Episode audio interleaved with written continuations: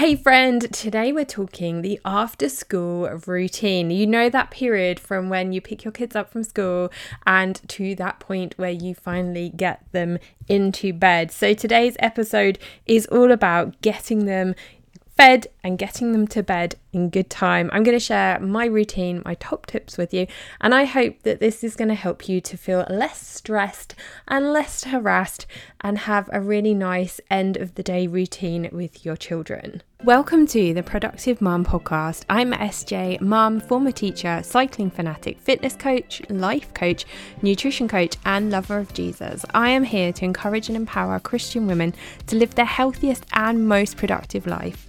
Mama, raise your hand if you are fed up with having no time to work out and get healthy. You're frustrated with what to eat and how to find a plan that you can actually stick with, and you drink too much coffee because you're tired by 3 pm every single day. If you're ready to reclaim your energy, your time, and show the world and your daughter that getting healthy and feeling great doesn't have to come at the expense of time, frustration, or overwhelm, and that empowered living starts with making the right choices every single day, and that you are not defined by a dress size or a number on the scale, then this is the podcast for you. Grab that superfood smoothie and let's dive in.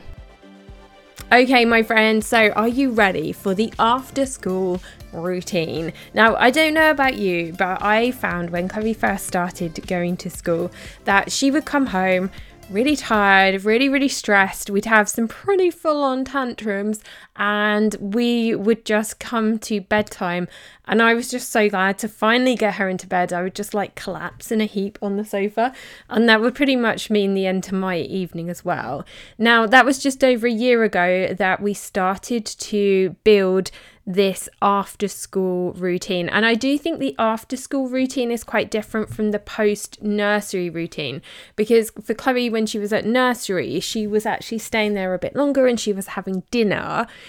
So, this, I think, the school, the after school routine is a little bit different than having kids in those early years in childcare. So, we're going to dig into the post school. Obviously, you can adapt this and tweak this to work for you, but I thought I would share like what my ultimate goals are when it comes to this routine and what I do, and maybe that is going to help you to have a nice, peaceful evening routine so that you're not just like collapsing in a heap in bed or just grabbing a glass of wine to self medicate because you're totally stressed out because your kids are driving you crazy. Okay, so ultimately, my goal when it comes to the post school routine is to get her fed and into bed in good time. Now, if you've been here a while, you know I'm a teacher. My real issue when it comes to children at school is lack of sleep because you can tell when kids have not had enough sleep because they don't do as well at school the next day when they're tired and they're grumpy. Now, I've worked with teenagers for many years and younger children, I've worked with kids of all ages, and I really, really think when it comes to their learning, Sleep is so key because that's the point where the brain is processing, it's resting, and it really does mean that they can go to school the next day and do so much better. And that's what we want for them, isn't it? I know I talk about this all the time, but sleep really, really is the priority in my mind for you, for your kids, for everybody. So, that being said, we are going to reverse engineer from when you need your kids to be in bed asleep. And we're going to figure that out by working out how old they are and figuring out how much sleep they actually need. If you go into Google, you can find like all these recommendations and charts and all of the things about how many hours children need to sleep. You also know your kids, like, you know how much sleep they need. Like, if you've got a teenager who is up until 11, 12 o'clock at night on an iPad or on their phone, and then you are struggling to get them out of bed in the morning, then you know that they are not getting enough sleep. I found with Chloe that when she started school last year, that she actually started to need more sleep. So I actually brought her bedtime forward by half an hour. Now that she's a year into school and she's a little bit older, I've actually moved that back. But I did find that she needed like a little bit of extra sleep when she started school. And it's not surprising with all of the work and the running around and all of the things that they do. So you need to reverse engineer and figure out when bedtime is actually going to be because that's your goal, isn't it? It's to get them into bed, ready to go to sleep, and that needs to be the ultimate aim. Now, you have then got to start thinking about from that time how long does bedtime actually take? Like, how long does it take you? And, like, you know, give yourself some buffer because let's be honest, it's amazing the really important things that a five year old needs to do instead of brushing her teeth. So, be quite generous when you think about how long it actually takes to get your kid to, like, have a bath, have a shower, get washed, get ready, get into bed. And then you need to think about when are you doing dinner? How long does it take you to cook dinner? What time do you need to start cooking food? Because we want them to be fed before they go to bed. Um, and then, you know, obviously that's all going to kind of start when you do the school pickup. So for some of you, it's going to look really different. Some of you are maybe there to pick them up at three o'clock and they're not going to bed until seven, maybe eight o'clock. So you've got quite a lot of time then, haven't you? But maybe your window for getting all of that done is shorter, or it might look different on different days depending what activities and things you have got going on. Now, I am going to side note a little bit about activities after school. And I'm saying this with love and I'm saying it with my teacher head on as well. Like, ultimately, what we need to remember is that our kids during the day in school are doing a lot. And it's really important to remember how much that actually takes out of them. So, particularly with the younger ones, you might not necessarily want to be signing them up for like a whole load of after school activities because they're going to have a lot of demands on them mentally, physically during the day. And if you're then taking them to activities after school and then they're even more tired, that can have a really negative impact on them, their behavior, and you because you're running around trying to get them from place to place to place. Now, I know because like I'm in it right now, there are so many parents who are trying to do so many different things with their kids after school.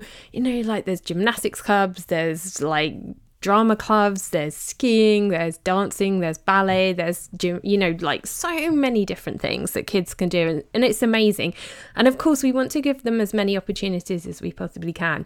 But I really think it's important that the majority of their after school time is spent giving them the space that they need to wind down to then get ready to go to bed to go to sleep. And think about it in terms of you. You know, like if you're going to work all day, how hard is it to actually then want to go to the gym because you're tired, you're worn out, you're mentally, you're physically exhausted. It's the same for our kids as well. And I learned this lesson, and I, you know, I, I learned this lesson last year with Chloe. Was I signed her up to do an after school swimming lesson, and I would take her there. She'd fall asleep in the car after school because she was so tired. And by the time she got there, she was in a massive mood. She was kicking off. She just, she was just so, so unhappy. It was a really silly thing for me to do.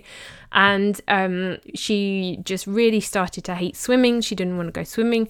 So I stopped that lesson. I moved it to a Sunday morning and she's fine and she loves it. And swimming is like the best thing in the whole world ever.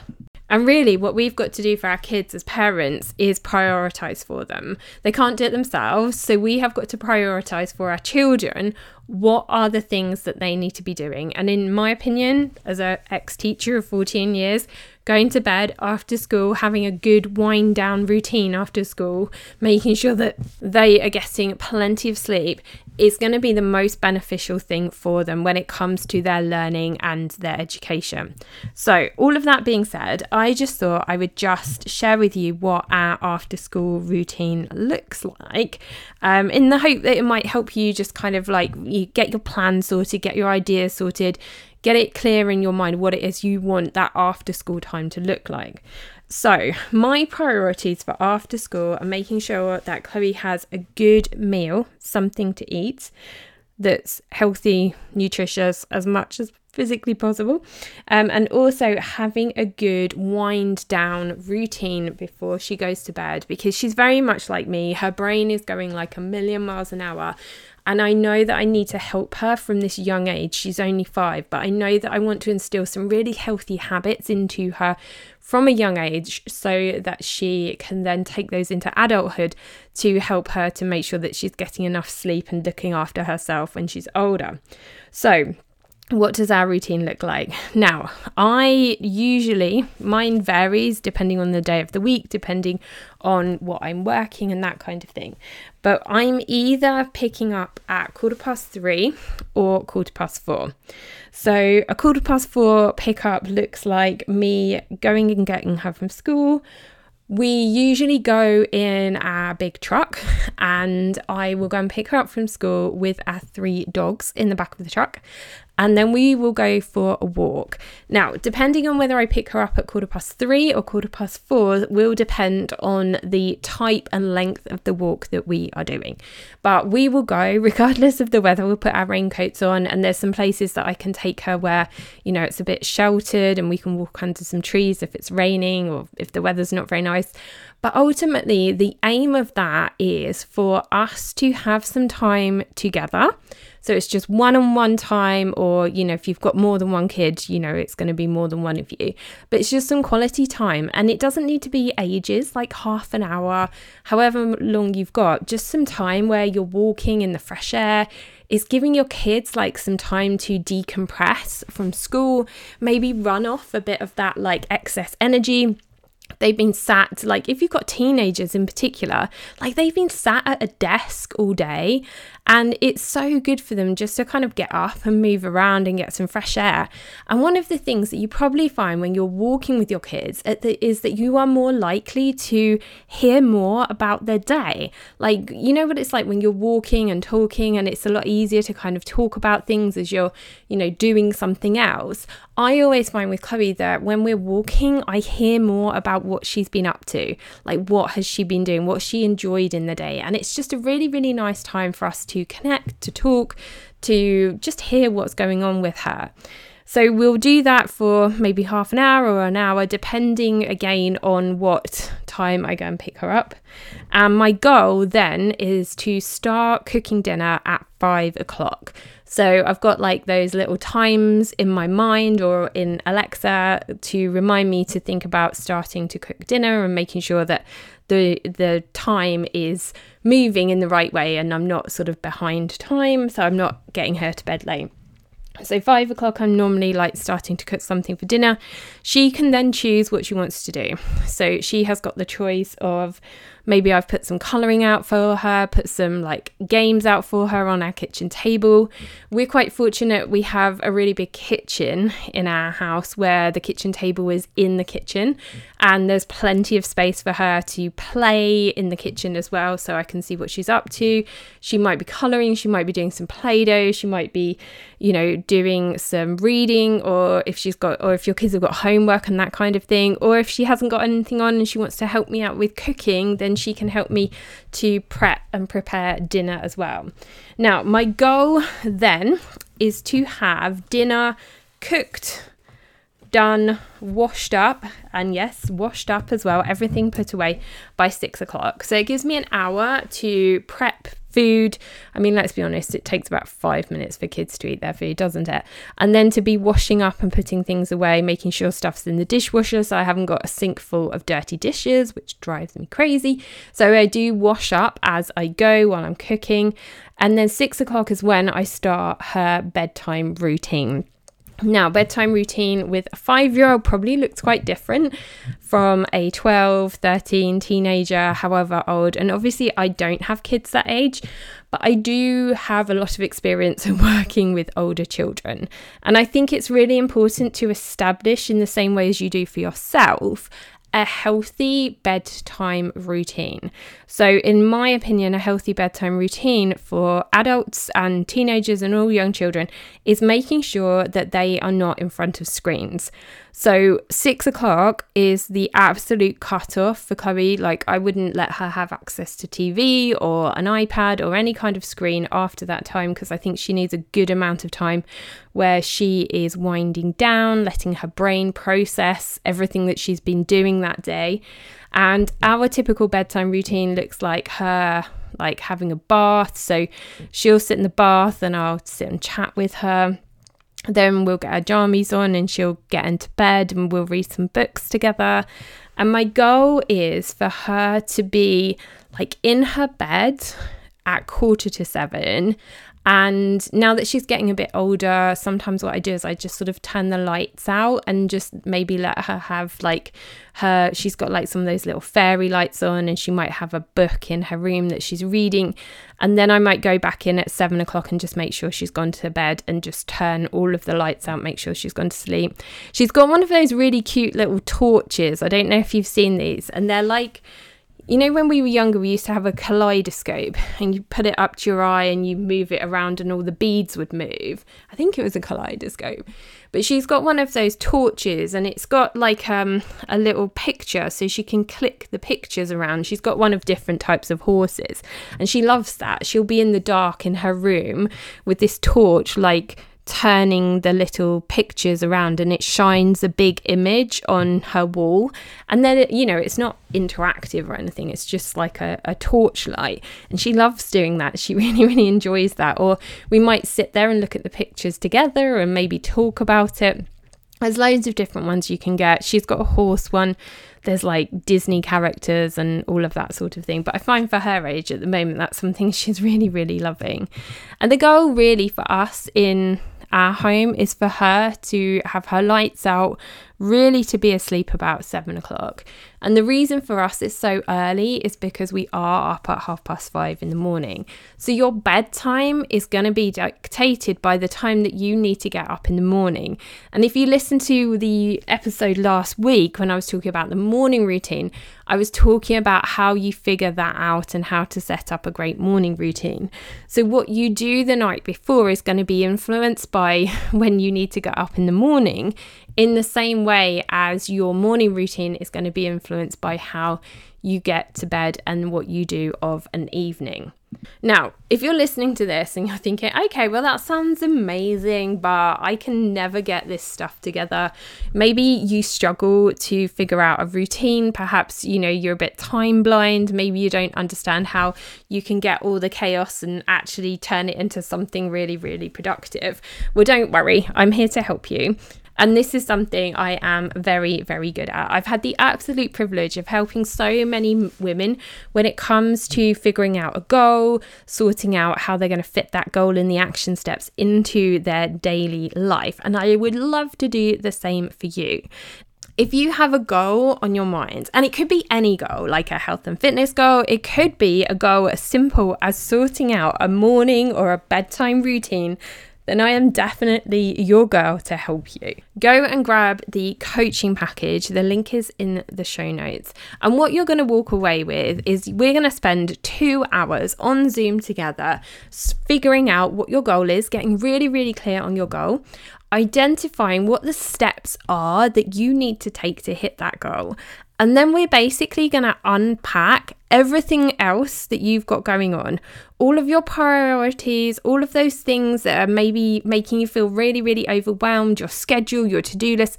We're going to unpick all of that and we're going to turn that into a really, really solid action plan for three months that's going to mean that you know exactly what you're doing and when you're doing it. And also, it's going to give you the time back that you need to be able to take the steps that you need to hit the goal that you have on your heart. So, you're going to spend two hours on Zoom with me doing that. And you're also going to get a copy of the She Rises Planner, which is going to be an awesome tool and resource to support you over the three months whilst you are working towards that goal. And the great thing about the planner as well is that it is not only your daily planner, so you've got space in there to do your time blocking, to write down your meal plans, to write your to do list, it's also your daily devotional. So within the planner, you also get a daily scripture, a space for your soap Bible study. It's an all in one Because let's be honest, like how many planners have you bought and you've started and you've never used them? How many Bible studies have you started and never completed? And it can be really overwhelming having so many bits of information in so many different places. And the goal of the She Rises planner is to pull all of that together so that you have one book that you get out every single day to get your scheduling organized, but also for your quality time with God as well. So, the link to all of that is in the show notes. I hope you found today's episode helpful. I really look forward to working with you and coaching you through this process, like getting rid of that overwhelm, getting the clarity on the goal that you have on your heart. Perhaps you've got something big that you want to achieve by the end of the year. I'm going to help you. And we're also going to go through the process and we're going to do it by putting God first and foremost through everything that we do. Have an amazing day, my friend. I am thinking of you, I'm praying for you, and I look forward to connecting with you over in the next episode.